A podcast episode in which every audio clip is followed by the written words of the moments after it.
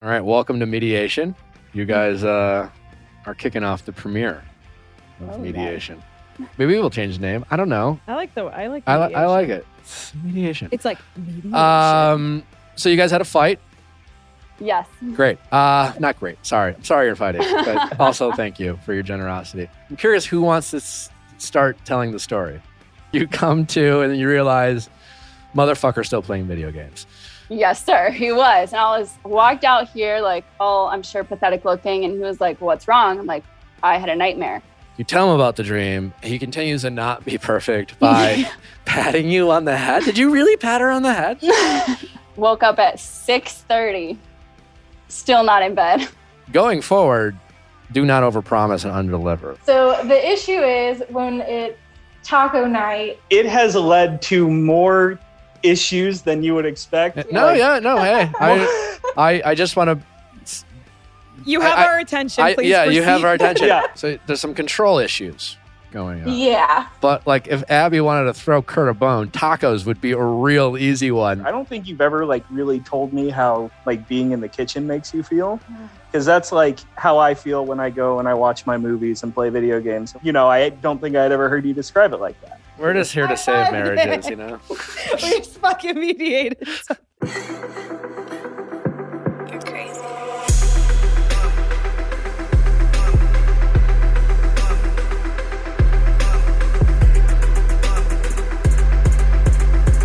What's going on, everybody? Welcome back to another exciting and new special Viall Files episode.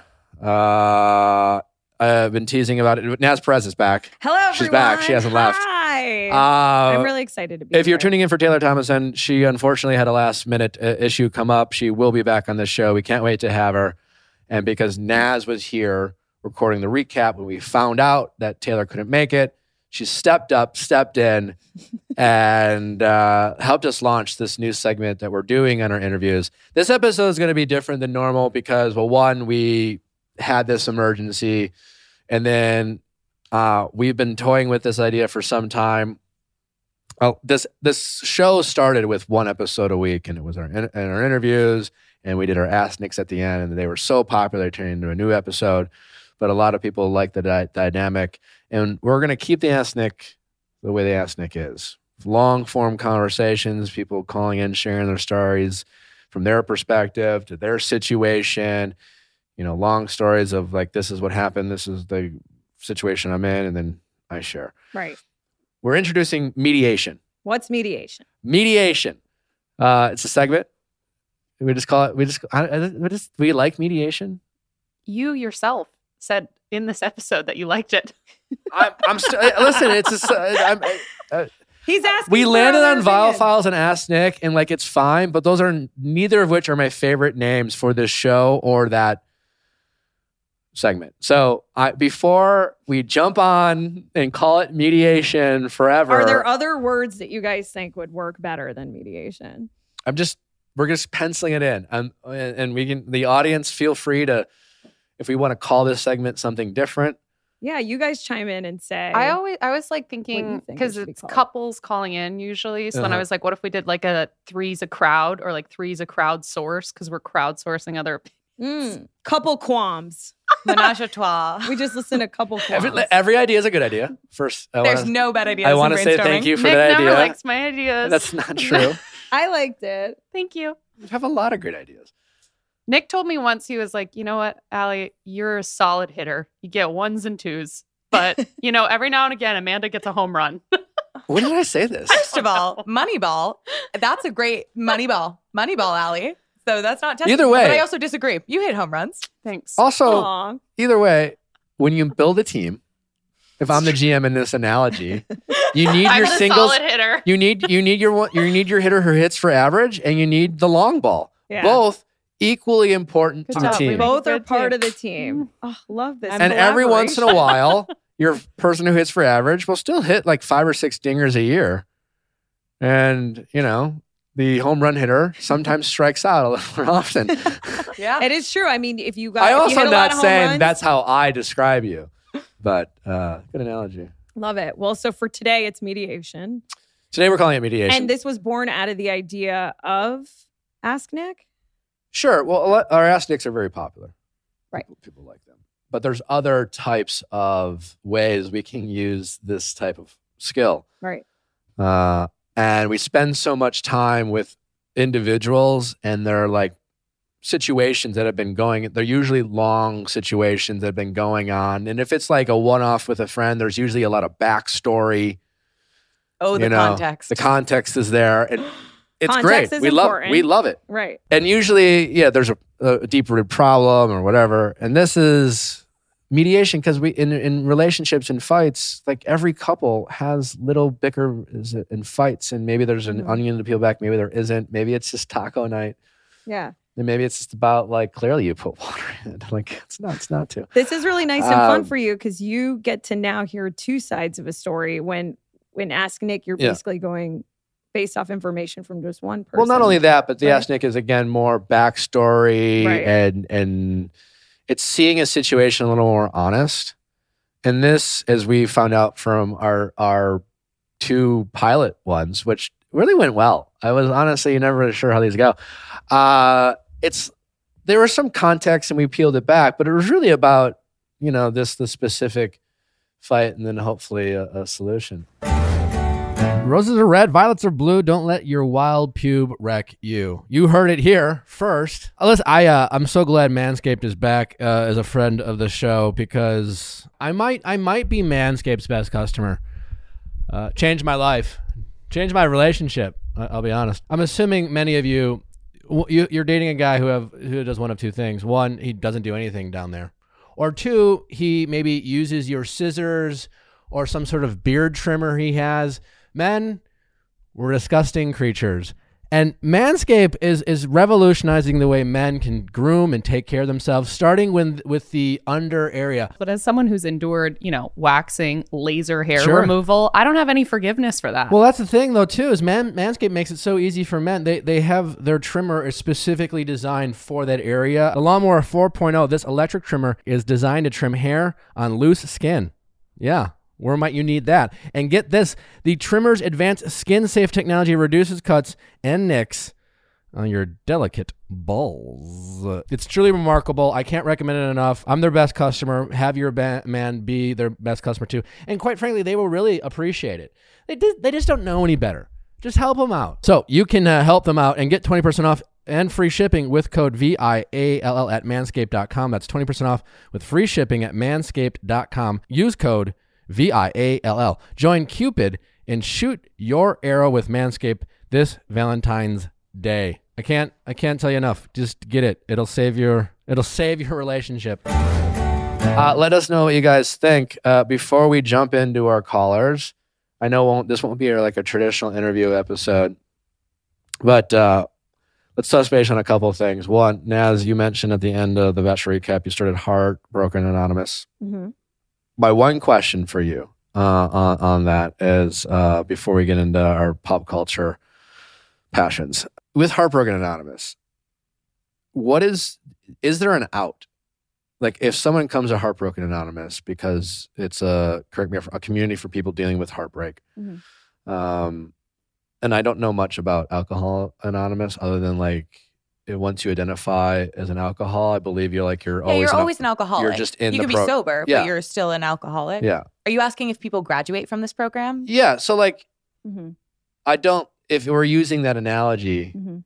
like, hopefully you're not always in heartbreak. Mm. There is a graduation from it because maybe the idea of if you're heartbroken, the implication you can be healed, and once you're healed, like certainly there will be. That's why, like there's a difference between like a wound and a scar. You can have a scar, sure, mm-hmm. but it's still healed maybe. Maybe the scar, we're using mm-hmm. analogies. But mm-hmm. what is your kind of out, or like how does Heartbroken Anonymous have like a graduation program? I love this question. Thank you for that question. I really appreciate it because we are not a 12-step program in the sense where a support group like AA will help you sort of get, and like you said, graduate through that thing that you're dealing with. Heartbroken Anonymous was born out of a stranger telling me about their heartbreak and being more comfortable talking to me about it than their own friends and family. And I was like, whoa, that's so wild. Here's this girl telling me like the deepest, darkest parts of her soul. She can't talk to her mom or her sister about it. There's power in being around strangers and being able to release. And then I also realized, like, in my own heartbreak, which I had months later after meeting this stranger and learning the concept of telling strangers just makes you feel safe, is that I went through a heartbreak and I had nightmares. I couldn't sleep. I couldn't eat. It was just so all mentally consuming. And I started going to therapy, and therapy was like $175, $200 a session. And I was like, who has $800 a month to feel better? This is insane. I started doing all this research online, and I found that the same part of your brain that lights up when you're going through emotional pain is the same part of your brain that lights up when you're going through physical pain. And I was like, oh, so you're telling me that like heartbreak can literally feel like a blow and a punch to your stomach. Like, that is how my brain is registering this pain. And when I say heartbreak, again, like I mentioned in the former podcast, it's not a girl getting dumped by a guy. The definition of heartbreak, if you Google it, is overwhelming distress, which could be racial injustice. It could be losing your job. It could be the loss of a dream, heartbreak within yourself. Fights, friendship breakups are literally some of the biggest heartbreaks I see come through the group.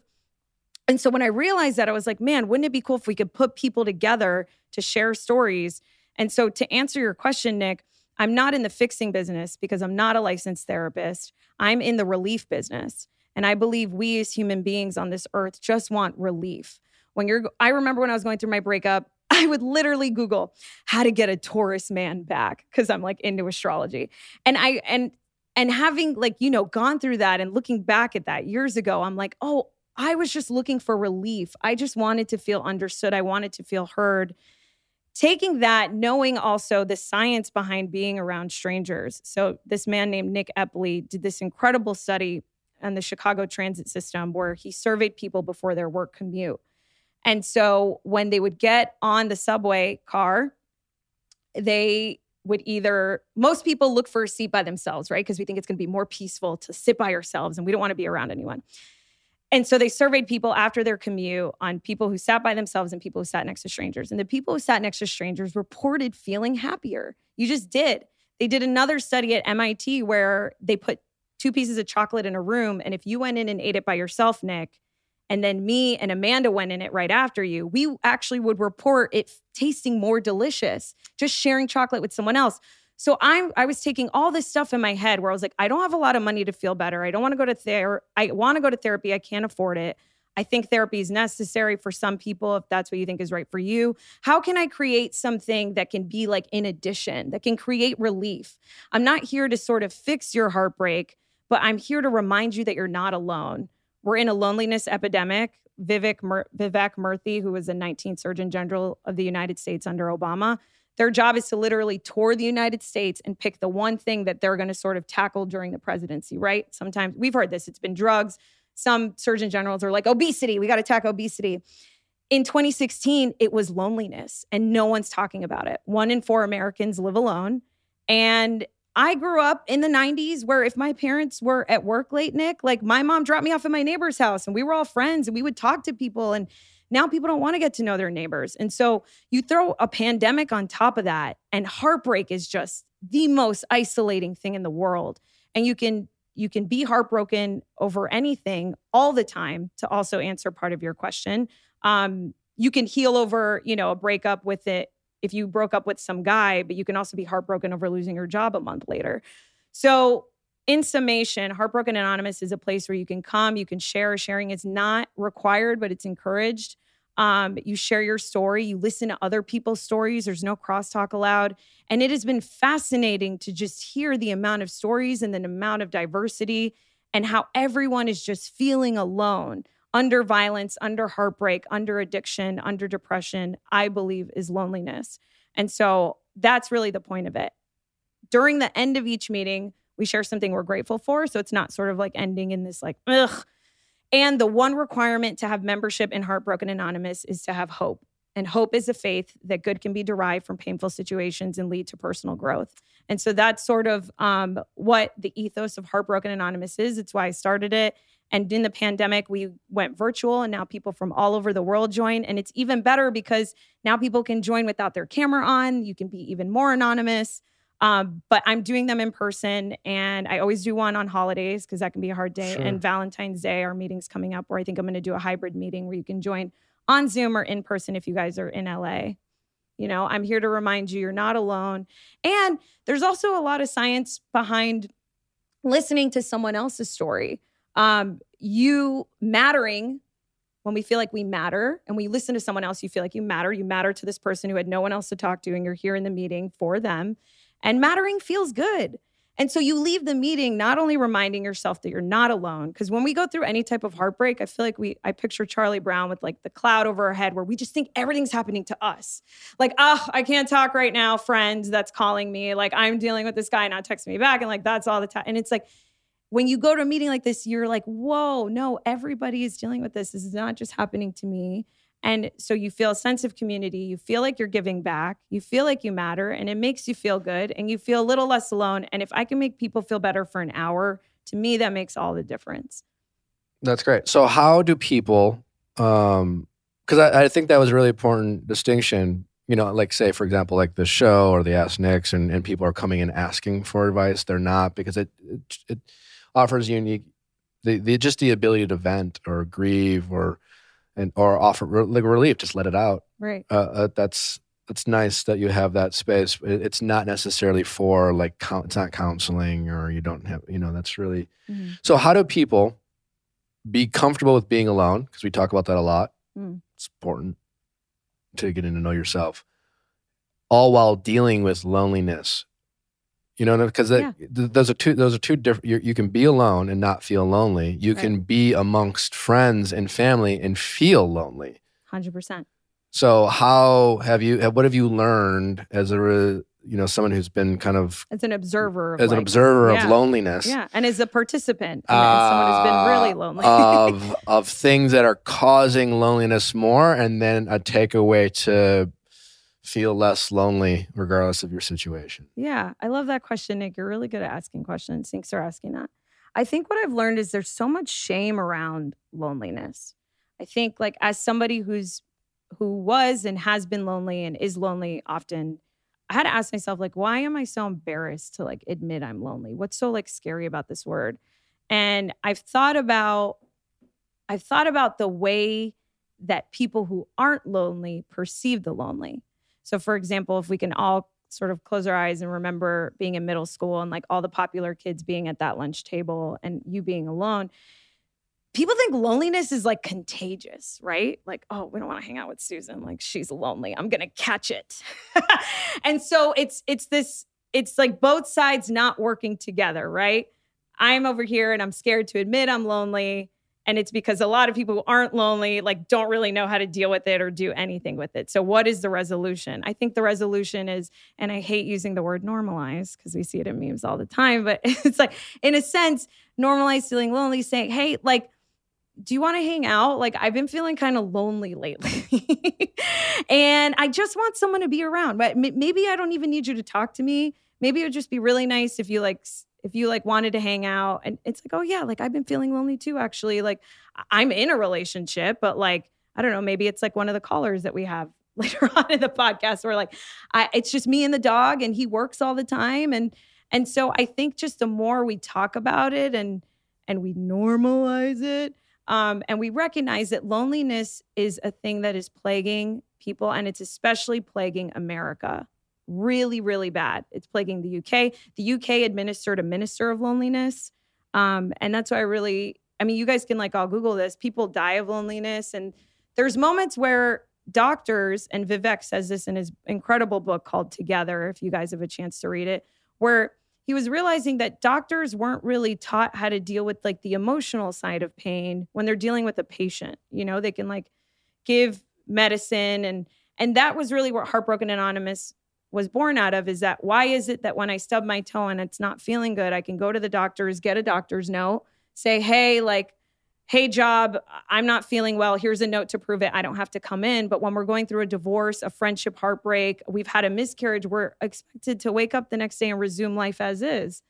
And I think it's just a matter of having the discussion of how do we want to talk about and treat loneliness and heart, which is under all of that heartbreak and all the stuff I've said. How do we move forward? And it's getting better. People are talking about it, right? But it's also being done in a very commercial way, you know, and like it's a lot of graphics and memes on Instagram, which are great, but a lot of it, again, is giving advice. And can we be more compassionate and just like sit back and listen? And I think that's what I really learned is that being a producer on The Bachelor is, can I just sit back and listen and give back to my community and let them sort it out and not sort of be like the ringleader in the middle of the circus, you know, Hugh Jackman, Greatest Showman, and be like, this is what you all need to do to feel better. What if it's just okay that we all feel shitty, but at least we're not doing it by ourselves? But hopefully we have hope. Hope is the faith that can be derived from painful situations, lead to personal growth. And listen, that heartbreak that fucking ruined me was the reason I started Heartbroken Anonymous. And so that's really the hope that I hope people instill, is that we do learn so much. And instead of thinking of heartbreak as something bad, think of it as like breaking your heart open. And we all learn how to love ourselves more after any type of heartbreak, whether it's being rejected by a job or by our parent that never loved us the way we wanted to, or by a romantic partner, right? It's like, it's actually not a bad thing in retrospect years later. Who do we think is more heartbroken, Jason Momoa or... And this is the pop culture segment. Nick, you are so good at what you do. You really are. That was amazing. Incredible segue. I opened Raya so fast when that popped up. It's like, no. And then I saw a meme right after that was like, I don't know who needs to tell you this, but you do not have a shot with Jason Momoa. And I was like, why did this have to come up on my timeline? I don't know. Naz, you live in LA. Do you think I have a shot? I think you have a shot. Yeah. I think I do. If he heard you say what you just said, I think he'd be like, wow. I know nothing about Jason Momoa, but and maybe he's like I only date celebs kind of policy and no judgment. Maybe he just feels safer. It's like, you know. Yeah. But what if Jason came to a meeting? Maybe. Well, I do cover film and television. That's not, I don't know. I mean, that's how she can meet him, but like in a maybe more organic way, because he won't realize this because, you know, maybe you're not an actor or someone he's worked with, but you know what it's like to deal with celebrities. You know what it's like to, you can know how to relate. So then he'll feel safe around you. And then you might, I don't know his like interest in women or his taste or whatever, but like I can see it. And then they can make Nick the best man. Wow, guys. Yeah. Oh, there you go. Nick, and then you would be my best man. I would not 100%. Be your best man, though. That would just... You don't think you'd be Jason Momoa's best man, Nick? No. Come on, believe in yourself. No. I love this man effect. And you know what? I believe it. Maybe it's already done. Maybe I've already dated Jason, and that's how I'm going to act. But can I just say the Kravitz family, I don't know what gene they got, but like they are the coolest people in the entire world. Like talk about being cool without even trying to be cool. Every single Kravitz member that walks on this planet Earth. And I'm just not as cool as them. But I am pretty cool. Yeah. I feel like it's like a self-acceptance vibe from all the Kravitz family. Mm. Like, it's so much more. They're so cool. It could be like the incredible talent and God-given gifts that they've been blessed with. It's not from their like physical features to musical talent. To multiple tattoos. But there's a lot of people like that. Okay, it's also the tats. I would say it's the tats and self-acceptance is the X factor. Because there's a lot of people who have the other stuff too. Yeah. But there's something about the way it's all combined in them that is magnificent. I'm almost at self-acceptance. So maybe I'll get a couple tattoos over the weekend and throw my name in the hat. Do you think he's in specific? Do you know if he's specifically into tattoos? I mean, I think everyone is. I mean, who's not into tattoos? Megan Fox is. Megan Fox, Machine Gun Kelly got engaged. There we go. We did a pop culture segment. Yeah. What are your thoughts on that, Nick? Good for them.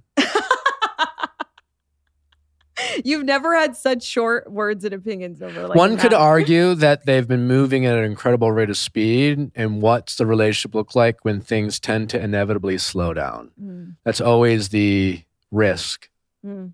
You know, you could equate their relationship to one that started out of Bachelor Nation.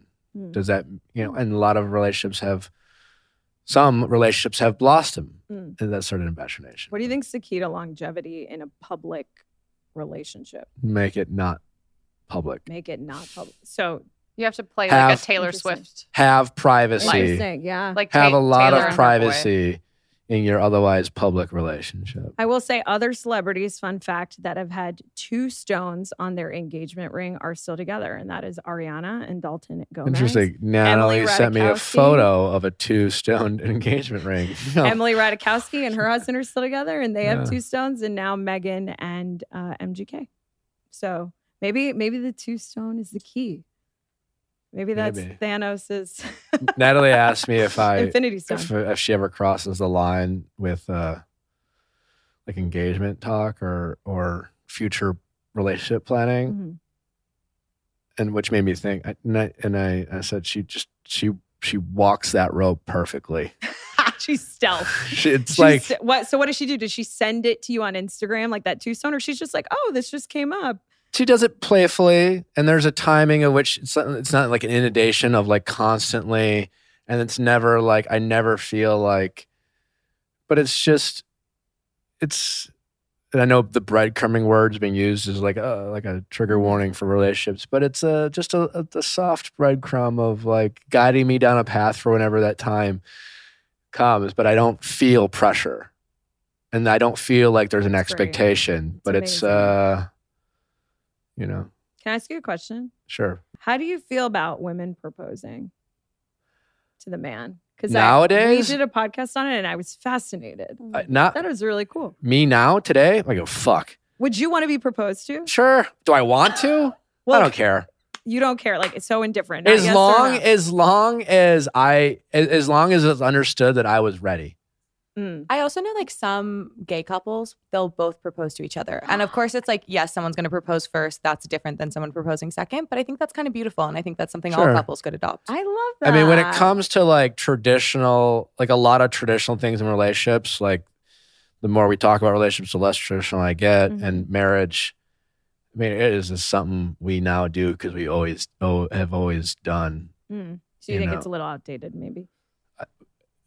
Sure. No, of course. I still think there's a value there. And as long as we kind of adjust it, every relationship, everyone for themselves. But the expectation of having a marriage the way our ancestors or even parents had I think it's so creepy. I think is it's becoming creepy. More and more absurd. And unless we want to maintain the level of divorce rate that marriages currently have, drastic changes need to be met. So like, I do not need to get married to feel validated with my life that I accomplished some sort of goal. Love that. But I would love to get married to have that bond with one individual that means that is worthy of marriage. Yeah. It carries meaning for you. You want to make that oath out of love, not out of obligation. Let's preview. Let's reveal the new segment. I don't know. Let's premiere. Thank you. Mediation. For now, until the name changes in a couple. Until the name changes. And again, we'll probably just have one mediation per guest. I don't know. Let us know what you guys think. We're going to play around with it. Trying something new. Got to keep things fresh. Here you go. How's it going, guys? It's good. What are your names? I'm Sarah. I'm 23. And I'm Ryan. I'm also 23. All right. Welcome to Mediation. You guys are kicking off the premiere of Mediation. Yeah. Maybe we'll change the name. I don't know. I like it. It's Mediation. It's like Mediation. So you guys had a fight? Yes. Great. Not great. Sorry. I'm sorry you're fighting. But also thank you for your generosity. How long have you guys been together? Just a couple quick, like, let's get some context here. We've been together for over 2 years and we've been engaged for 5 months. Oh, congratulations. Do you guys live together? Congratulations. Yes. Okay. We live together. All right. Set the stage. I'm curious who wants to start telling the story. I'll let you go ahead. Yeah. Okay. So before like the day, he works overnight. So he'll work from like 10 p.m. till 8 a.m. And I work a normal person's hour. So I work from 8 a.m. till like 4 p.m. We'll call them traditional hours. We don't want the third shift to feel like they're not normal. Yeah. Just helping you out. We also don't want to offend all the influencers, you know. That's true. Yeah. I work too. Who don't work. I'm normal. Traditional hours. I work. I'm just kidding. From about 9 to 4. So that being said, he sleeps from about 10 a.m. to 6 p.m. around there. So we don't get a lot of time together because he leaves for work about 9:30. So on average, we get to spend like 2.5 to 3 hours together per day. Wow. Which is not a lot. And then it's not ideal. No, not ideal. And then he works some weekends. So what do you do for work? I'm actually a production supervisor for a Gatorade plant. Okay. Wow. Interesting. Fascinating. All of a sudden, my thirst was quenched. Yeah. Production supervisor for a Gatorade plant. Doing really important work to get us our Gatorade. Yeah. I love that it's working through the night to get us Gatorade. I also love that it's called a plant. It made me think of like Peter Griffin and Family Guy. It's like you go to like, you know, the Gatorade. I interned at Miller Brewing in supply chain, and they have plants and they brew. Hey, we're getting off topic. Thanks, thanks for your service and potential Gatorade sponsors. Yeah. All right. So you guys don't get to spend a lot of time together. Yeah. So this was on a Friday. He was supposed to work that weekend. So he works on a weekend, 7 p.m. to 7 a.m. So I get home from work, do the usual, like take the dog out, whatever. And we had planned in the short amount of time we had before he had to go into work that night to go get food at this place, like just down the corner, go out to get dinner, maybe stoke up a little bit of our weekend.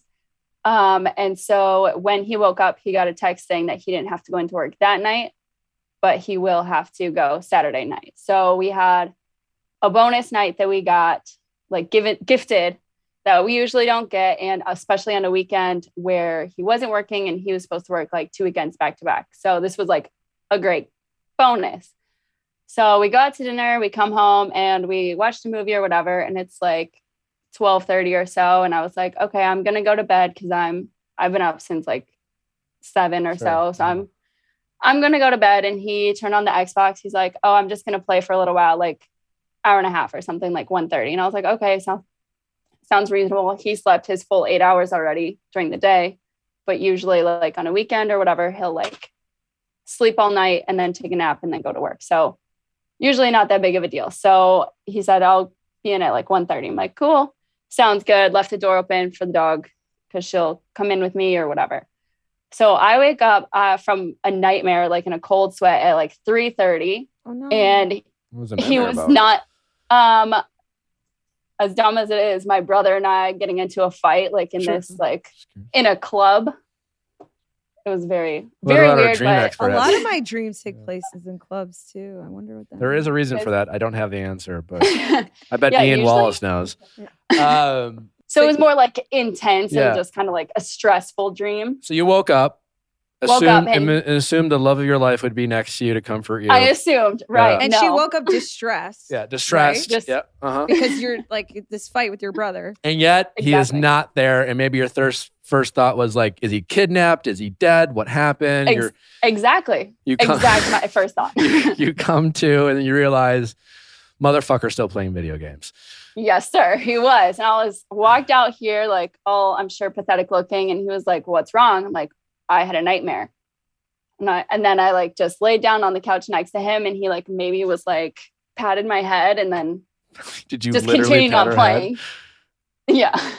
Could I also, so I want to check in. Do you agree so far with the version of this story?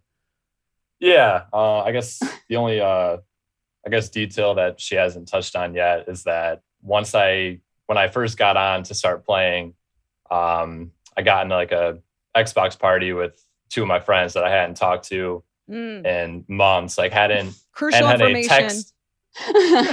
text communication with them, no calls, no Xbox playing or anything. So hopping on with this group of guys, catch up with some friends. Yeah, exactly. Well, so I would argue for men, that is like the one form of catch up I've learned that a lot of men actually don't call their guy friends, that they connect through video game. I say this in the most sincere way. Yeah. No, it's I catch up. I have a buddy. The only time we talk is about the Green Bay Packers. There you go. You know? Yeah. And that's how we... And then at the end, it's like, oh, are you good? Is life good? Yeah, great. Cool. And like that's... Yeah. You know, that's not a thing in our world so much. Yeah. Anyway, so okay. Thank you for that additional important information. Now, you woke up, you had the bad dream, and in a perfect world, what would have happened when you woke up? In your perfect world. In my perfect world, he would have, if he was still playing the game, maybe paused it and like took off his headphones and said, what happened? Or like, are you all right? So, maybe okay. So it wasn't even so much that he was still playing video games. That's not the problem. I mean, that was a little bit of the problem when you said he'd be in bed at like 1:30 and then it was like 2 hours past that. And that's because you just like want a warm body sleeping next to you? Yeah, because we don't ever get to sleep together because he works the opposite. Okay, that makes sense. Yeah. It's a nice thing, yeah. Well, what I was going to say... It's a rare thing to be able to sleep next to your partner for you guys, and it is a nice thing that often couples bond over. And I was going to say, Sarah, not having heard your full side of the story yet, just Sarah's, it's never about the video game, right? It's it's about the fact that you just have this underlying need deep down to want to be around and have quality time with your partner that you don't actually get. Often, it wasn't about the video game. And it wasn't so much about sleeping, because the average couple who gets suspended every night together have been like, who gives a shit? And also when you're sleeping, you're not like with them. But also to your point, and we need to hear so much more of your side of the story, you're living in a reality where this is your only time to connect with these two people you haven't talked to in months. You live with this person and technically see them every day. Yeah. Right. So perfect world, he's sleeping next to you, but you wake up, he's not there. Okay, not so perfect. You tell him about the dream. He continues to not be perfect by patting you on the head. Did you really pat her on the head? So she didn't really tell me about the dream. She came out, I've got the headphones on, it's, very loud. So I don't really hear what she says. So, I mean, she says she has a nightmare. I don't hear her say that. And then she just gets down on the couch next to me. So I just assume whatever she said wasn't that important for me to hear it a second time, or like the clarity of exactly what she had said. So when she sits down next to me, I just assume, okay, because I knew the reason she wanted, me to be in bed with her is for that warm body, as you were mentioning earlier. So once she just, got down or laid down next to me, I'm like, okay, she just, wants to be next to me. Even if I'm going to keep playing, as long as she's here with me, that's fine. So, I mean, I was kind of like playing with her hair a little bit, kind of, rubbing her cheek and whatnot, just to kind of give her that comfort feel that I thought she was seeking. And how is the hair rubbing and the cheek rubbing going for you? Can you guys do it for us here? Can you display maybe? We just want to see something. Oh, wow. That's amazing. Yeah. I will. So romantic. Can I interject for a second? Because I think as women, and I don't want to speak for all women, I guess I'm just kind of speaking for me and Sarah. I want to know if you feel the same way. It's not about the warm body. It's not about the presence. It's about me wanting you to want to be next to me because we never have time together. It's the wanting to want to do the dishes. And Dave playing World of Warcraft can wait till tomorrow because I just had a nightmare. Is that how you feel, Sarah? Basically, yeah. It's like wanting, not just me being like, you had me more when it was like, I don't get to sleep next to my fiance very often. It's all one in the same. I find it to be two very different. The want you to want to sleep next to me is different than I enjoy being next to you. Is it not? It's different, but it's two feelings that go hand in hand, I think, right? Yeah, I feel like it's like I want to, like I miss it during the weekdays. Like, do you also, or are you just like perfectly fine having the whole bed to yourself and like this is inconsequential, like this? Yeah. So Sarah, I understand. I would then challenge you to just ask your partner. Yeah, that. I understand. What if you just said, do you want to like sleep with me? And he would have been like, I do, but I never get to catch up with these guys. Is it okay if I keep playing for 30 more minutes? In that moment, that would be a perfect solution. In that moment, who? A lot of people do this. 2 a.m, having a nightmare. I mean, no, not in the moment. You're right. But it is an interesting thing you point out that the wanting to want something is a very tricky thing that I think gets a lot of couples in trouble, because I mean, let's just start with naming what we want in relationships and being upfront. And people in relationships have a hard enough time saying what they want and getting their partners to do it. Right. Like that's hard enough, especially over the years. It's near impossible to go a step further and say, I would love not to communicate with them at all and hope that they do exactly what I want, because that will make me feel even extra special. Mm-hmm. And that's, I'm not saying never do that, but like, whew, that's where all let's the just start with from, like, I think. Right? Let's just start with he actually like gets in bed and sleeps next to you. And if not, you find out why and go from there. So anyways, let's get the full story. You play with hair, you caress her cheek, and then what did you do, Sarah? About 10 minutes after that, because I was like, well, I said I had a nightmare. I was ignored. Like, he didn't say a word, right? Like, he kind of like acknowledged my presence. But after that, he was just like talking on the speakers or whatever, talking to his friends. So I just was like, okay, I'm just going back to bed. Like, this is ridiculous. If you're not going to like comfort, I might as well just go back to sleep.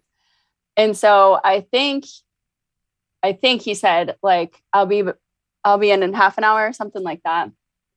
Right. Yeah. It was something like that. I did give her.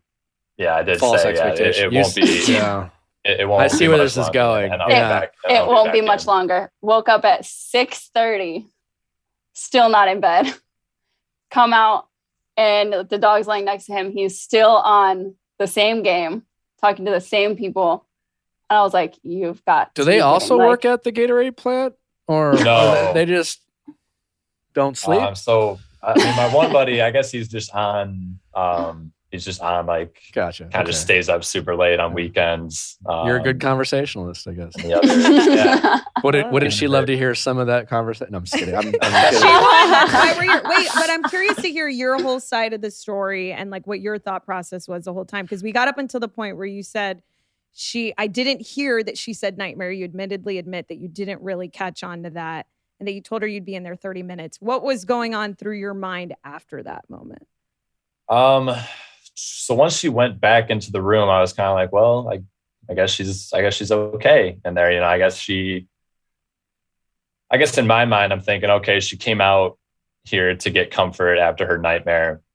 And, you know, I guess she got that comfort. If she didn't, I figured she would have just kept laying there, you know, because... And maybe we were being too loud. I don't know if that was the reason why she, you know, went back into the room and left. But I figured once she had gone back in there, she was okay. She got whatever comfort she needed. She was able to go back into the room and fall asleep again and not have this anxiety from that nightmare anymore. And yeah, I just, you know, things happen. You just get, you know, carried away. I'm like, okay, it'll only be, you know, 30 more minutes or so. And just, you know, time keeps going on and on, you know, more things keep happening in the game. We keep having conversation. And can I ask you a question?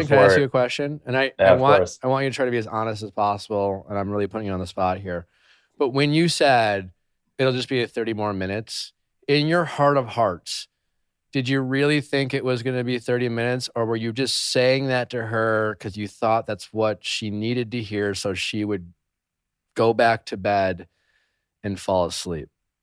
No, at the time when I told her, I mean, it seemed like the conversation was kind of dying down. Okay. It seemed like we were kind of, it was getting towards the end of the night for us.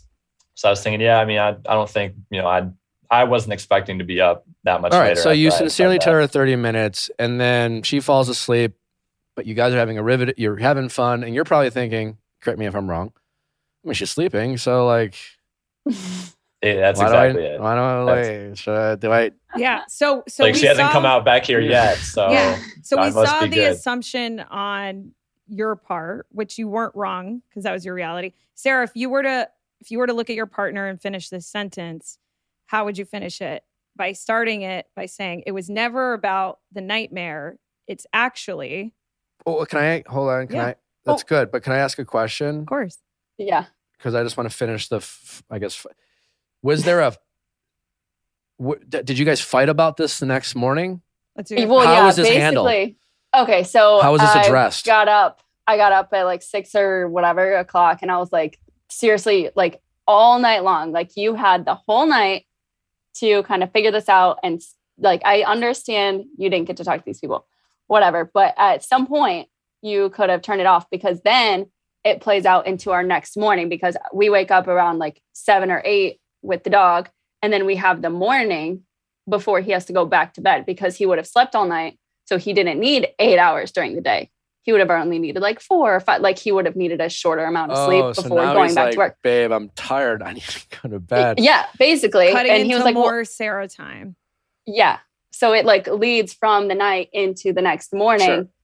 And he was like, well, I'll come to bed. I was like, it's kind of pointless now. It's like 6 o'clock in the morning. I'm going to sleep for another hour. And then you're going to want to go to bed at 10 in the morning. So I was like, what's the point? So. Well, I mean, the point is you'd have an hour with your partner who you want to spend more time with. Yeah. Not ideal. And I'm not saying you didn't have a right to be frustrated. I'm just, if you're asking what the point is, that it is an hour and a half of time that you say you don't have. So did you get defensive when she, like, how did you guys, was there a fight or were you guys just agreed to be annoyed at each other? Like, was it like a passive aggressive annoyance throughout the day, or was there like an argument that pursued and where are we now with this issue? No, I wouldn't say it pursued that much longer. I didn't get defensive after that. You know, I could clearly tell like how upset she was with me for it. And no, I'm never one to, you know, try to argue with her. Like if I'm in the wrong, you know, I'll apologize, you know, and I'm not gonna. How am I trying to word defensive. This? I just, it wasn't. Did you feel as if you were in the wrong? Yeah, I'm not. I can see both sides here. Just. Well, I'm curious if he felt. Yeah, that's what I'm curious. Yeah. I feel like yes and no. I feel like. Knowing how late I did stay up playing with them and like telling her, hey, like I will be there like pretty soon here. Like, you know, don't worry about it. So then when I never did show up, you know, that's kind of that doesn't exactly make me look the best, but you know, at the same time, you know, playing Xbox is kind of a way for me to recharge, decompress, kind of just take a break from reality for a little bit. And especially playing with some buddies as well that I just haven't talked to in a while. And catch up with them was nice as well. So it's both ways, but you know, end of the day, once I saw how upset she was about it, like I apologized to her. There was nothing more I could have done. I didn't want to defend myself because I knew it would have probably escalated into a further argument, and I didn't want that to happen. So what is your guys' plan, if at all? And Sarah, did you accept the apology? Yeah, I did. And he ended up coming to bed for like that hour and a half or whatever. But then like, you asked, where are we now? So then again, like this morning had some extra time and he got up with the dog, took her out and then spent 3 hours on the Xbox in the morning while I was doing like my regular chores. And I was like, well, this is where it's like annoying. So right now we don't have a plan to avoid this going forward. No. Well, I think we also don't have an honest exchange of what's actually going on. Like I said, underneath the video game and underneath your time with your friends that you really need. Like you work a lot. Like that. Those are strenuous hours on any human being. When a man comes home, he needs to go be in his masculine so that he can come out and be in his masculine and you can be in your feminine. And men need that time away, which is why I would love for you to just say it was never about the nightmare. It's actually blank, because then we'll find out how he feels about that. Maybe he says, well, listen, I'm always going to need this time with my boys on the video game. And then that's another bridge you guys have to just out of curiosity, you guys telling the story to us, are you guys learning new bits of information about the other person's point of view, or have you already had this kind of conversation? I feel like a little bit, like it's definitely easier now because this was like 2 weeks ago maybe. So it's definitely like a little less like emotional than just waking up and like having this conversation. So like the fact that he truly didn't hear me changes a little, but it's more like for me frustrated that like he said this amount of time or like I will be there and then you're not, and then I will be there and then you're not. But we need a plan going forward, right? Yes. There's no plan. No. Right. Because without a plan, this will only get worse.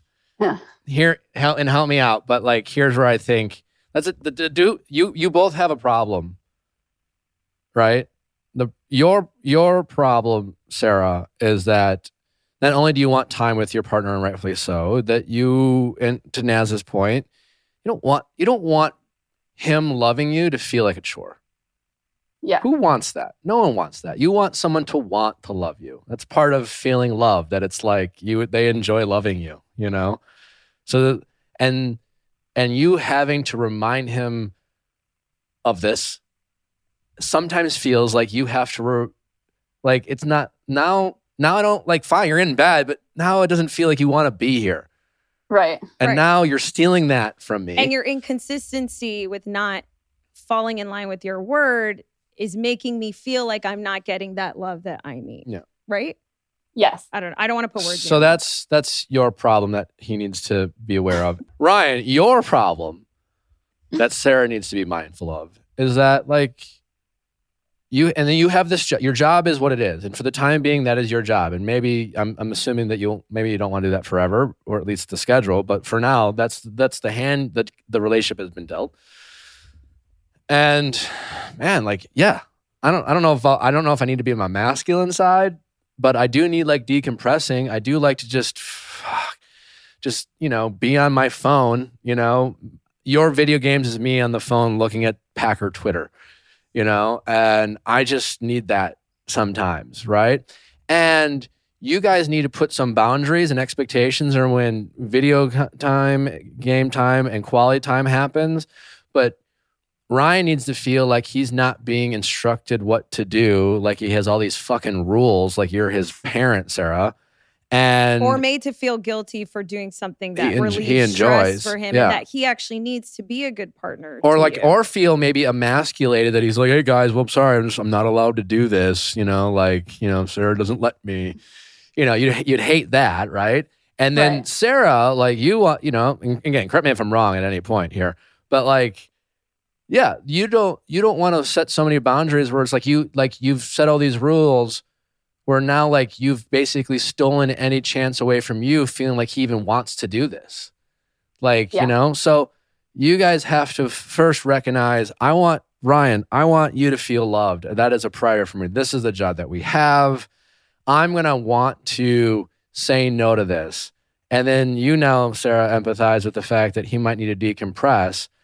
And going forward, just number one, Ryan, like, do not overpromise and underdeliver. You need to be very mindful, Ryan, that when you are spending time with Sarah, and I don't know exactly how you, but you need to go out of your way to make it feel like I don't know if you do this, but like you definitely making her like the huffing and puffing or reminding her what you gave up for her is not, and people make that mistake all the time.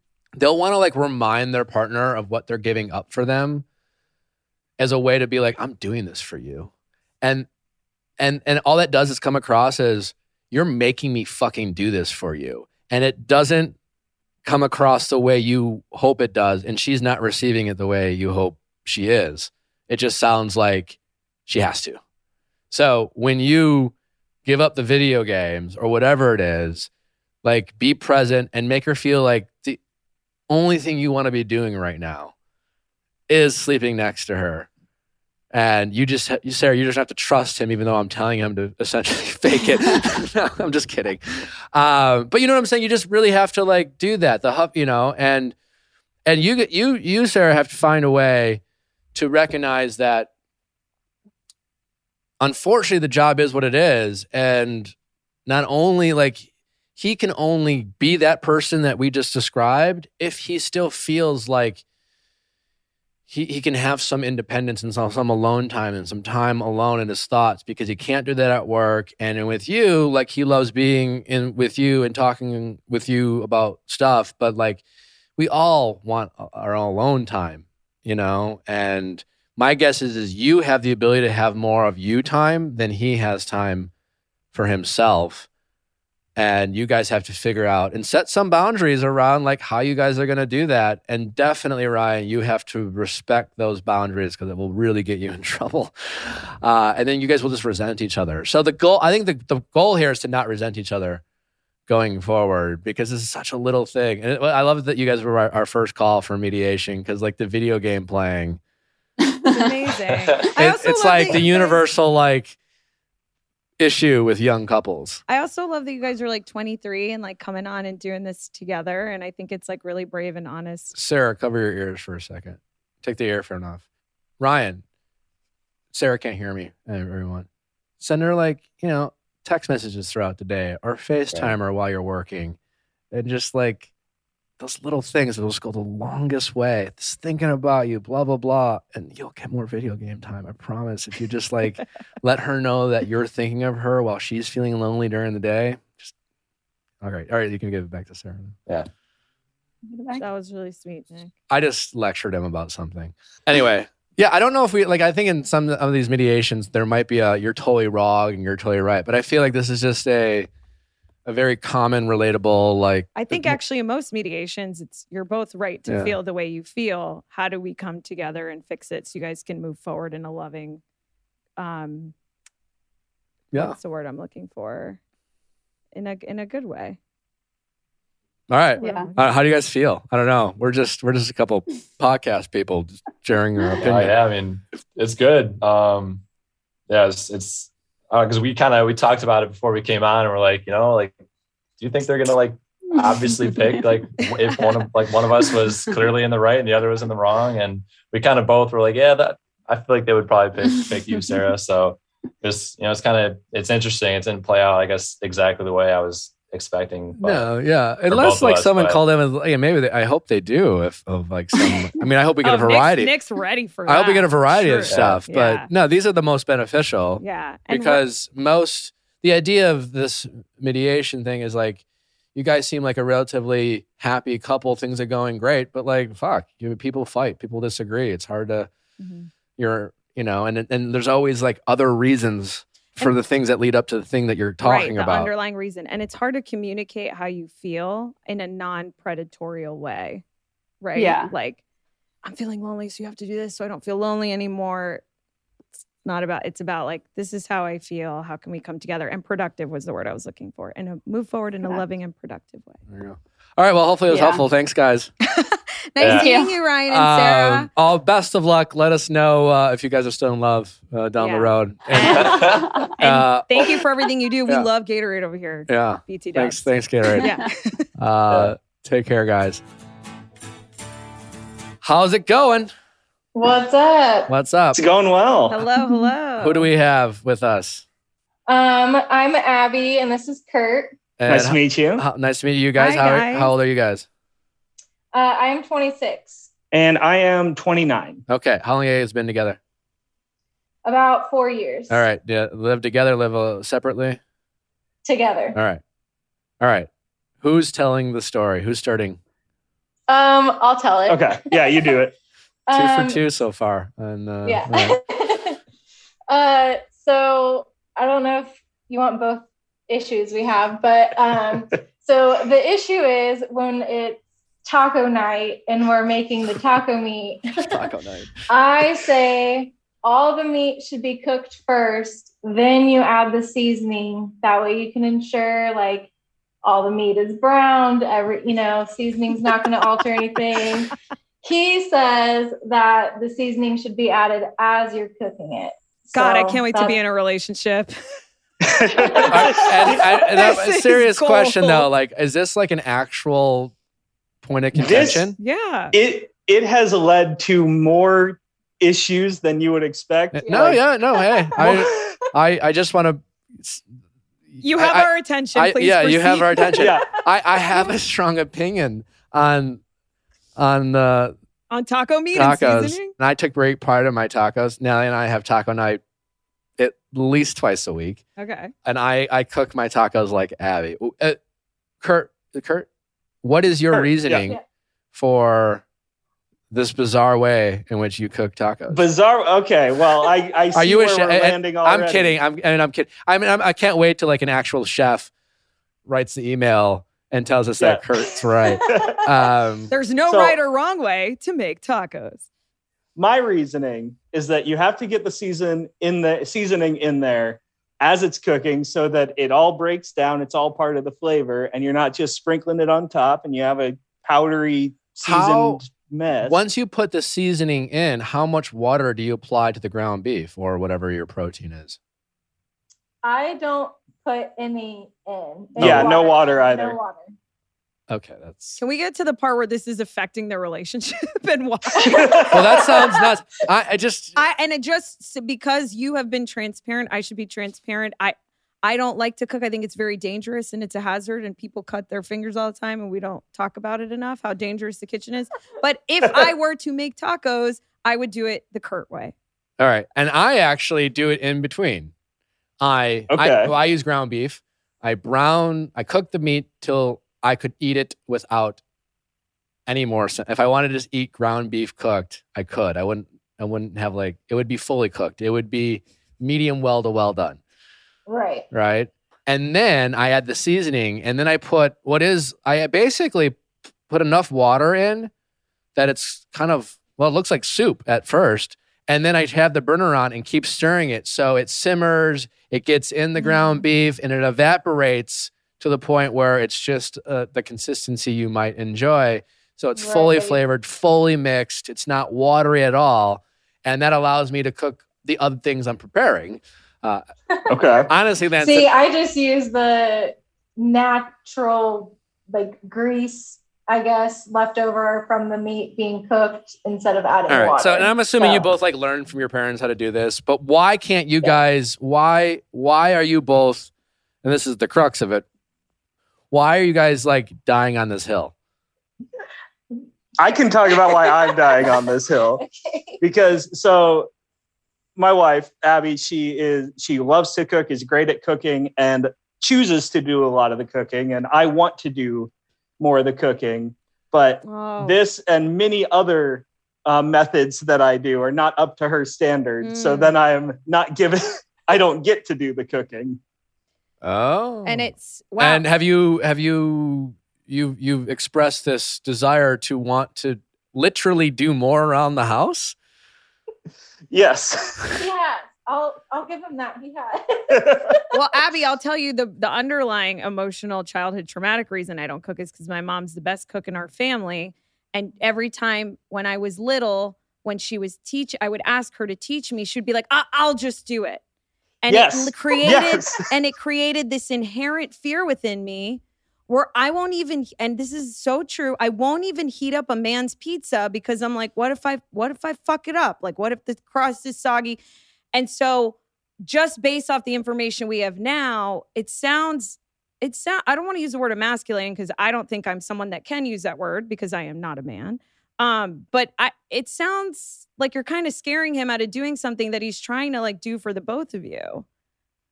It's like, if he's going to make tacos, let him make it his way, because if you only like tacos your way, then it makes him feel like his tacos aren't good enough and they'll never be good enough, which translates to, I'm not good enough to be in the kitchen and do stuff around the house and be a partner in this marriage. That's a very good point. I do have a question, though, Abby. Yeah. Have you tried Kurt's tacos? That's a serious question. You have. Yes. And what is your honest... Well, do you like them? Yes. Yeah. But not as much as yours. But hold on. Right? Yeah, but like, is it... Yeah, but is it the... Like, objectively, the taste of the tacos... The taste is the same. It's the same meat that I use. It's the same, I appreciate your honesty, but it's totally a mental thing. And really, like, if he's the one who gets home first, and so then, you know, he cooks because it's just more convenient that way, then it's more of make whatever you're going to make, however you're going to make it, and I'll come in when it's done. So I don't see how you made it. So there's some control issues going on. Yeah. What's really interesting, though... Did you just pick up on what she just said? She said when it's more convenient. How did that make you feel, Kurt? Honestly, that part doesn't bother me because I like to help out. You know, I like to be supportive around the house. That's an act of service. You know, your partner wants to relax and he's there to step up when they want to. Right.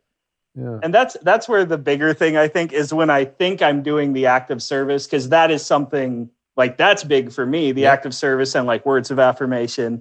And I think I'm doing something really nice. And then it makes her more That's interesting. Yeah, that's interesting. What's to keep you from making it the way she wants it then? If the act of service is for Abby and the love, and this is all a love act. We're because we're talking about two different. We're trying to combine two different things because there's yes, he could. You're truly to that point, but he also like doesn't want to be like he wants to help and the way he wants to help and like it's also like tacos and is my guess. But I do, it's well, when you were telling the story, Abby, I'm more you, especially in the kitchen. I'm more the cook than Natalie is. We like a lot of the same things. We cook a lot of the same things, like taco nights twice a week. So like creatures habit. And a lot of the dishes, it's like I'm a good cook and I'm really good at cooking the things I like. And so she likes the things I cook. And now like she like will help me prepare stuff. But I recognize that I'm a little bit of a taskmaster in the kitchen and I have a certain way of I like it done. And she likes it. And we both agree that we really like how I cook it. But there have been things where there have been things where she will say, I want to do it this way, or she's done it this way.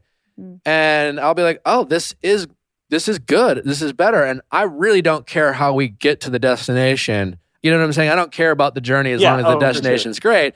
But you know, you do, Abby. And I recognize, I empathize with you. In the moment, the first time, if Nelly was doing anything a certain way, and it's different than the way I prepare it, I'd be like, I need to leave. Because I know that would make Nelly feel, I would do to Nelly what your mom did to you in a way. I mean, not, you know, yeah. I recognize that that presence of like watching, like you're going to critique their every fucking move. That's annoying. I mean, I would hate to, I know that I do that, but the fact that you could say the tacos taste essentially the same and yet you're still willing to like, still want to maintain this control over this.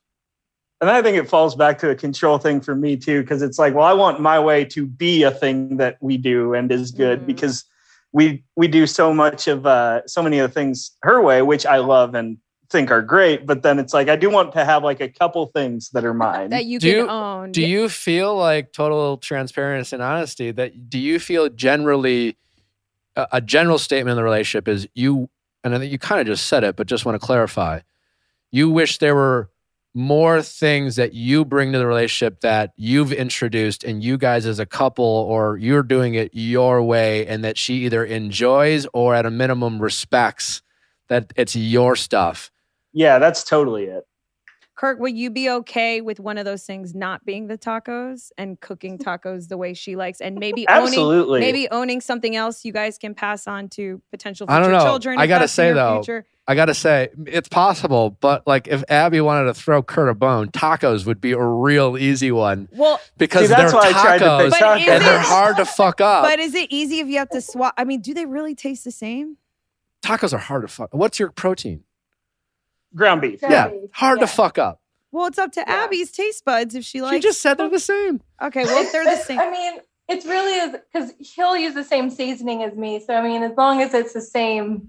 It's solely when it gets added in the process. Yeah, as long as we're using the same ratio of meat to seasoning, there's honestly really. Have you guys ever had a test? How fun would it be? To like do it both ways, Kurt, right? Yeah. But wouldn't this be fun? Blind when you come home, Abby, he makes it both ways and you decide which one's better. And then that's the one you guys make in that format or in that in that way moving forward. I actually really like that. Really we should fun, do that. And Kurt could own that maybe. Yeah. Yeah. A little blind taste test. I love that idea. Yeah. And then you're spicing it up a little, you know. Who knows what could happen after? It's fun. I don't know if people get down after taco night. Is that a thing couples do? We do. The only problem. Heartburn City. The only problem with that, though, is that are you competitive, Abby? Yeah. Yeah. That's what I don't think that's a problem. Abby jumped on that a little too quickly, and I was like, fun. Yeah, it depends. It depends what the goal is. If the goal is to like compete, then yeah, fun. Which is why Abby jumped on all over it because she sees the opportunity to win.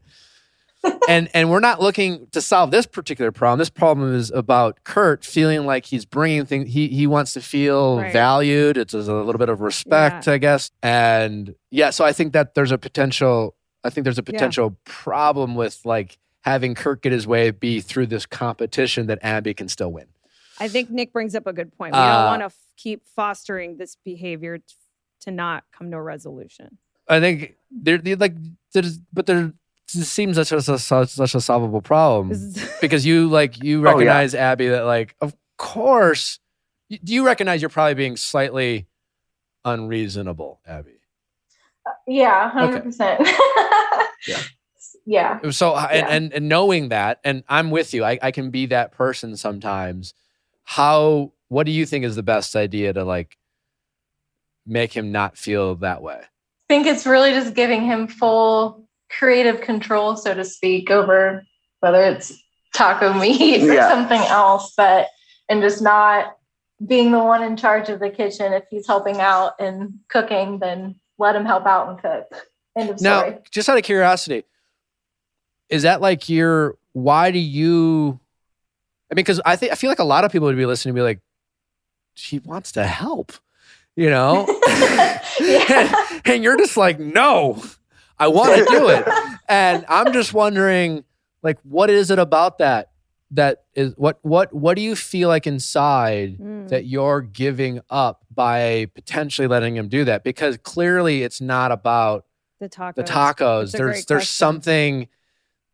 What are you losing? Yeah. By letting what are you him losing? Make it the other way. I think it's because it's the kitchen. Doing other things around the house, go for it. Have fun. I don't really care, what he does or how he does it that much. But if it's the kitchen and, generally we'll together kind of meal plan for the week, but most of the time it's me. So it's I already have the meal in my head. I know how I want to do it and all of those types of things. So it really comes down to the kitchen is more my domain just because I like to cook and bake. Now, just to clarify, Kurt, is it, because I thought before, are there other areas where you feel is it true what Abby is saying, that her dictatorship only reigns in the kitchen, or does it bleed into other areas where you feel your opinion's not as quite as appreciated as you wish it would be sometimes? I think for the most part, it is mostly just in the kitchen, occasionally doing some house cleaning, things like that. Outdoor stuff is all totally fine. That's all I can do, pretty much whatever I want with backyard, front yard, taking care of the lawn. But some cleaning things, it kind of is the same way. I was never a soft scrub person cleaning bathrooms. I was a spray person, and soft scrub's where it's at. Yeah. See, we got married. I was I had never been a soft scrub person. She's no, you have to use soft scrub. And then I didn't know this led to me almost dying in our bathroom because I created a gas when I used the soft scrub and mixed it with something else. Yeah, no. I'm so more Abby in this situation because there's just simply a right way to do some things. And I have heard that so many times. But E for effort, Kurt, you're trying, and you want to help. And so it seems like you guys are just, you're so close, It's maybe it's just a matter of give and take a little. You do a good job of splitting things 50-50. Mm-hmm. It's more of just those little bickering arguments of how to do it. I think it is the give and take piece that you mentioned. And you were talking earlier, I don't think you've ever really told me how being in the kitchen makes you feel. Because that's how I feel when I go and I watch my movies and play video games and whatnot. And that's my escape. Putting it on that, that's... Exactly. I don't think I'd ever heard you describe it like that. That's so helpful. So that changes completely how I'll do the tacos however you want, if that's what it comes down to. We're just here to save marriages, We just fucking mediated. I just want to acknowledge how beautiful it was to watch you recognize how she felt, and you, Abby, sharing that and being open to changing your opinion in ways when it comes to tacos for Abby. That was really beautiful to witness. So thank you, both of you. Yeah, I think I just thought it was this is the way I do it, and not really thought into the reasons why it's the sticking point. Well, that's what's interesting too, because the problem, and correct me if I'm wrong, it seemed like it all came from intention. you didn't realize her intention was something that meant something to her. It felt like she was minimizing your opinion or capabilities in a way where it's just like, it's almost like she didn't want your help because she didn't trust you to do it the right way. And I was like, what do you mean? I can fucking do it. We personalize so much in life. Yeah. And maybe, Abby, you didn't even know you felt that way until this moment. Sometimes we have to get clear within ourselves. No, I'm saying sometimes we got to get clear within ourselves, you know? Well, hopefully it was as helpful, I guess. Yeah, honestly, yeah, this is really good. I didn't know what we were getting into this whole time. Honestly, guys, we didn't either. I just started doing this. Yeah, and I got roped into this because with our Abby. How did Abby? Was it your idea or was it Kurt's? Yeah, I follow you and listen to you. So yeah.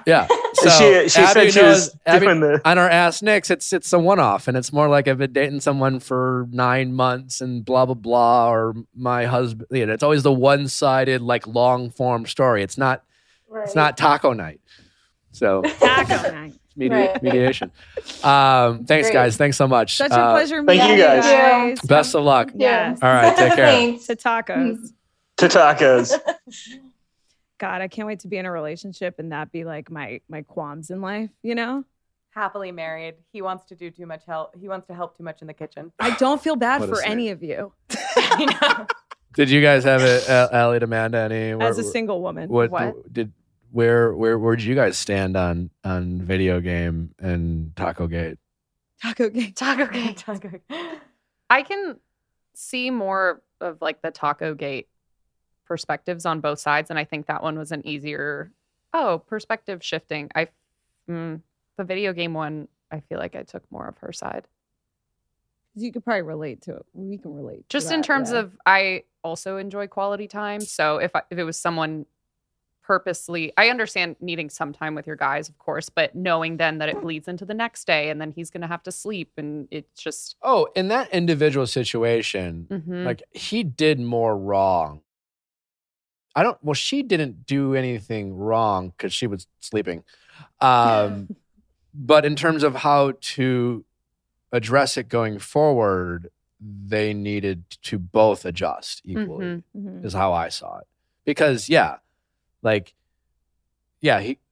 he should have ideally recognized, he should have known that she liked this. They've been dating for this long. He said I would be there in 30 minutes.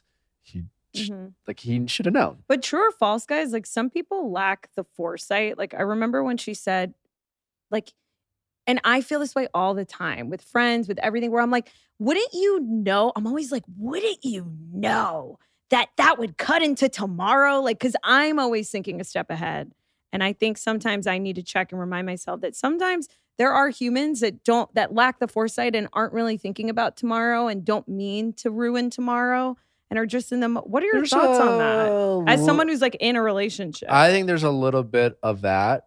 I think you can blame it on that a little bit, but I think for the most part, everyone's capable of being like, how's this going to affect tomorrow? I don't know if they have the foresight to be like, how's this going to affect, my relationship as a whole? Right. I did this TikTok about it. And it comes down, I think people need to stop using the phrase, the little things in relationships, especially when it comes. What do you mean by that? What does that mean? A lot of times, I only ask this for the little things. Oh, do people say that? All that you've never said that? I don't have a lot of experience in long-term. It's the little things. Sort of it's the little things. When people talk about small gestures of kindness, sort of describing those as the little things in life. Francesca Farrago was a guest, and she talked about she described acts of service as a love language, and some of those things were like, I just like it when he holds my bag or gets me a glass of water. It's the little things. They literally sound like very easy things to do for a partner. Right. And I think we've gotten a habit of identifying them as little things. And even though we have and we've all done this. All of us have done this. And I think there's a price to be paid by describing as little things, because if you are someone who gives love through acts of service, not how you receive love, but your primary way of showing love is through acts of service. Like myself, I am an acts of service guy.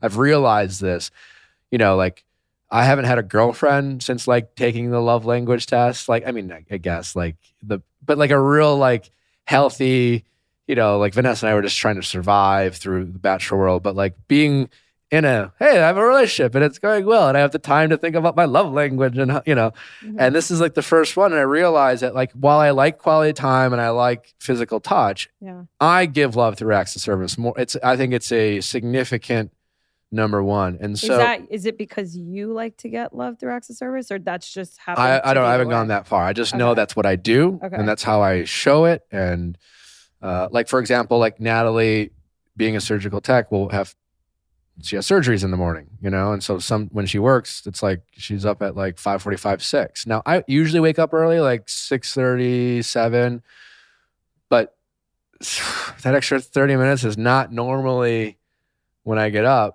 And so when she has to go work, I get up with her to make her coffee, feed the dog so she can sleep a little bit longer. I warm up her car.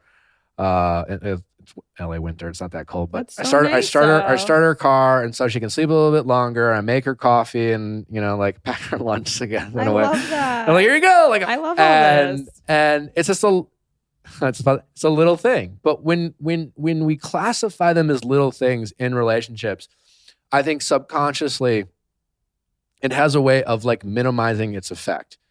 It's a fine line. We can take it for granted. Like if in bed, I've always done this with any girlfriend I've ever had. Like if they're, it always starts to say, it's like, babe, I'm thirsty. And I'm like, oh, I got you. Like no woman that I'm dating, is going to have to get out of bed. Like you're comfortable. I'll go get you water. Like I will slay that dragon. And, and then at some point it's like down the road, a year in, I'm thirsty. And they just look over at me. And I'm just like... You're the water boy now. Yeah, I become the water boy, you know? And I think sometimes when we call it the little things, it implies that just becomes... That's the thing you do. It becomes the job, not the act of service. You like steal that act of service away from the person who is doing those things to try to show you love, not to like get you water. They're literally trying to show you love. So you're saying we should call it like bigger things. I don't know. Well, it's interesting because it's just a little thing we do. I think it's interesting because I think the origin of it in calling it little things, it's meant to call attention to someone being really thoughtful. Like it's not big glaring things. It's them going out of their way to discover small things, or not small things, but things that could be easily overlooked, and taking it upon themselves to identify those things and show up for a partner in that way. Mm-hmm. So it's like almost in the origin story, I think it's meant to be complimentary as a little thing, right. But totally. It's become almost diminishing in the sense of like, it's just little. Yeah. Yeah. That we shouldn't think of it in a diminishing manner. It should be thought of as more than. And I agree. We don't even mean to. We're not even trying to diminish it. We're just like, I think our hey, if you call something little or small, right. The point of us saying little or small is that like, I'm not asking for much, you know? Yeah. In relationships, we're always like, even whether we're aware or like our subconscious, we don't want to ask too much. We don't want to be... oh, I'm so hard to date because I ask so much. I'm needy. I have these great expectations, you know, like I'm not. And so we call them little things, you know, and I agree with you. And all of a sudden it's just like, I just only ask for little things. And meanwhile, at no point does that partner who's doing all these little things feels like they've done anything for you to make you feel love. And the next thing you know, you're like, well, when's the last time you got me anything? And I'm not saying just because someone does acts of service, because there's how you give love and how you receive love. So just because I'm an acts of service guy, I still have to step up in other areas that aren't as natural because Natalie feels love that way, right? But like, I would hate that to be stolen from me, that ability to show her love. And sometimes it's a matter of just letting that person know. That's your love language, or that's how you give love. Yeah. Yeah. I think you're spot on, Nick. I think words are really important and we need to pay attention to how we say words. And I wonder if we called it like the loving things, like how different people would treat it. I think words are really important. I think I like that you have made that observation. Calling it the little things is a slippery slope. Because it's not a little thing. It means a lot. And like the precision of words, because it goes back to what you were saying about like all we have is our word. So even though it seems like, oh, it's not a big deal. I said I would be there in 30 minutes and I was actually there later. Right. It's like those small details that can have such a big impact because it's, I think so much of a relationship is feeling seen and understood. Mm-hmm. And those small miscalculations can really create a divide there. 100%. I think in my personal love journey, like all I've ever wanted more, because I think anyone can feel or make someone feel loved. And I am just dying to really feel understood. And I think that's really under what a lot of people want, is we just want to feel understood. I think more so than loved sometimes. Sure. How much do you feel like you totally understand yourself? And I love that you asked that question. I'm getting there. But I think you have to really know yourself, right? To expect someone else to understand who you are. So I think that's great that you brought that up. Because I've always, I think we all do, but it's just like, I don't know if people like get me, you know? Mm-hmm. I don't feel understood. But do you get yourself? I've still, I mean, they're in the past couple of years. Mm-hmm. I guess even like, you know, you don't have a relationship for a long time, then you get a girlfriend, your perspective changes. Mm. And there have been things I've realized about myself in the past year or two where it's just like, well, of course no one got me. I wasn't seeing how it was being perceived. Mm. They didn't get me, but like, I guess I didn't get, like, of course that would annoy me or annoy someone else. Mm-hmm. And so it's becoming aware of your expectations. Or just accepting who you are. For me, it's sometimes we want to, you know, we have to accept that people are going to appreciate certain things about us because there are strengths and then there are weaknesses. And it'd be nice for people to appreciate those things about us too. But like, or understand that might not be who we are. Right. Well, Naz, thanks. 2 days in a row. I mean, double whammy. I'm so stoked. Thank you. I hope people enjoy this new mediation. It's good, just up for expectations. Well, let us know what you think about it first and foremost. We'll probably just do one per episode. We did two as a kickoff. So also, can I just say I'm like not a licensed therapist or like any way. You could have fooled us. Also, like, please take everything I say with a grain of salt. I don't know what the hell. We set that expectation with our audience. I also have not been in many long-term relationships. Therefore, I am the blind leading the blind, as Samantha Jones has said on Sex and the City. Yeah. Probably should have said that before. Don't worry. That is who I am. My audience knows I'm not an expert. Okay. Yeah. And unless we deem him as such, it's assumed we're not. Remind the people where they can find you.